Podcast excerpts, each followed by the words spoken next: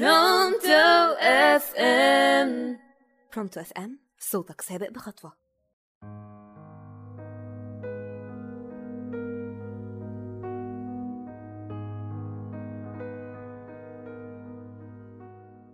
مساء الخير. أنا إسلام إكرام وبرنامج فوزيات على راديو برونتو FM لسه مكملين مع واحد من أعظم الفنانين والملحنين لعيب الألحان والمقامات حكاية محمد فوزي. فوزي كان قادر يطلع مزيكا من أي حاجة مش بس من الآلات لكن كل شيء الإنسان يقدر يسمعه كان يعرف يطلع منه مزيكا. يعني مثلا مرة يكون في ألمانيا ويسمع أسطوانة المغني الألماني بيحاول يسكت طفل بيبكي. تعجبه الفكرة. ياخد عياط الطفل زي ما هو ويعمل عليه واحدة من أجمل أغاني الأطفال. ماما زمانها جاية.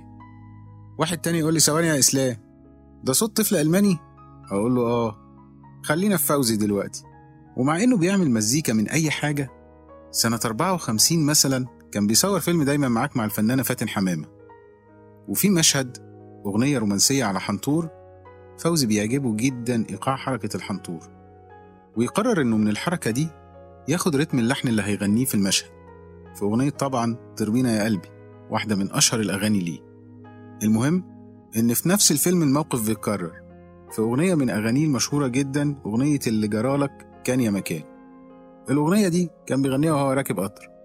رتم القطر مع الفلنكات بيطلع لحن. إيه الفلنكات دي؟ أنا شخصيا ما أعرفهاش. بس أنا شايف إن صعب جدا جدا إن حد يطلع موسيقى من حاجة اسمها فلنكات. يبدو إن محمد فوزي نجح. فشابوه فوزي.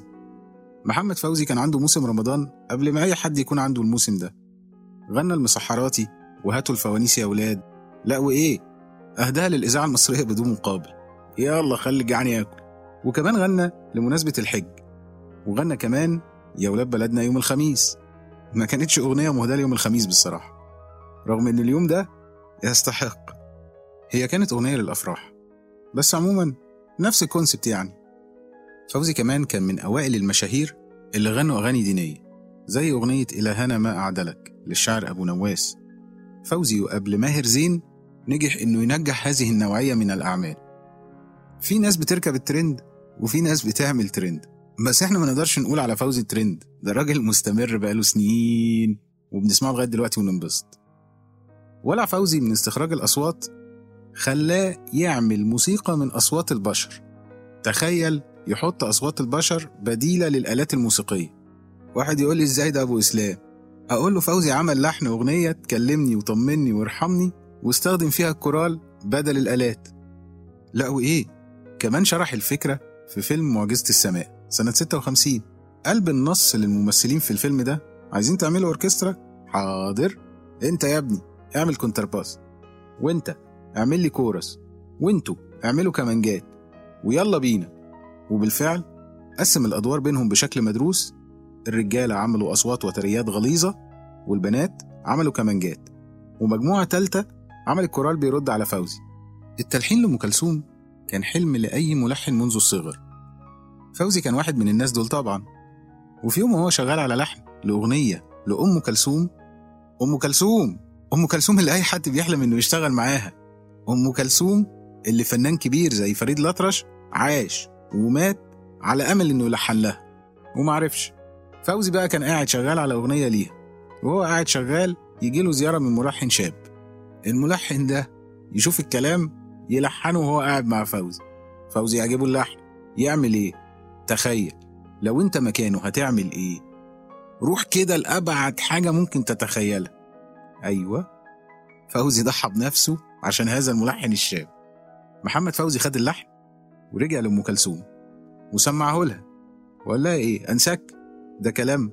أنساك يا سلام. فالست يعجبها اللحن. فيقول لها ده لحن بليغ حمدي. الله عليك يا فوزي. مش بس بتعمل مزيكا ده أخلاقك أصلا مزيكا. محمد فوزي زي ما عمل مزيكا من الناس عمل مزيكا لكل الناس. زي لحن أغنية يا مصطفى يا مصطفى. الأغنية اللي محمد فوزي غنى فيها Franco Arab سنة 1959 أنتوا متخيلين؟ 59 في Franco Arab بيتغنى؟ الأغنية دي اتغنت في كل الملاهي الليلية وانتشرت وبقت تراث وحاجة رهيبة. أخدها مغني اسمه بوب عزام ولف بيها أوروبا وأمريكا. الأغنية دي كسرت العالم. غناها مغنيين كتير قوي وظهرت في كذا فيلم. بس عملت مشكلة رهيبة لمحمد فوزي مع الرقابة. الرقابة رفضت الأغنية ليه؟ تخيلوا الأغنية نزلت سنة 59 وقالت إن مصطفى اللي بيتغنى له الأغنية ده هو مصطفى باشا النحاس. القيادي الوفدي رئيس الحكومة وقت الملك وخصوصا إن في مقطع في الأغنية بيقول سبع سنين في العطارين. طيب الأغنية نزلت سنة كام؟ 59 شيل منهم سبعة يبقى بنتكلم على 52 حط عليهم شهر سبعة اللي هو يوليو يبقى أنت ضد الثورة. بلاش الأغنية دي تنزل. زي بالظبط علاقة السببية اللي أنت بتحاول تخلقها لما تربط حاجتين مالهمش لازمة أصلا ولا ليهم أي علاقة ببعض. نيجي بقى لسنة 1955 ودي سنة مهمة جدا جدا جدا لمحمد فوزي.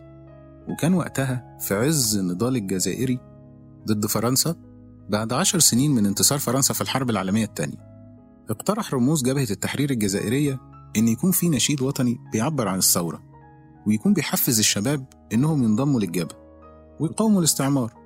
بالفعل تواصلوا مع شاعر اسمه مفدي زكريا والملقب بشاعر الثورة. كتب نشيد عظيم جدا. مطلعه قسما بالنازلات المحقات والدماء الذكيات الطاهرات والبنود اللامعات الخافقات في الجبال الشامخات الشاهقات. نحن ثرنا فحياة أو ممات وعقدنا العزم أن تحيا الجزائر. فاشهدوا فاشهدوا فاشهدوا. المهم ساعتها النشيد كان موجود بس ما كانش ليه لحن. اتقدم كذا ملحن لتلحين النشيد بس ألحانهم ما عجبتش رموز الثورة.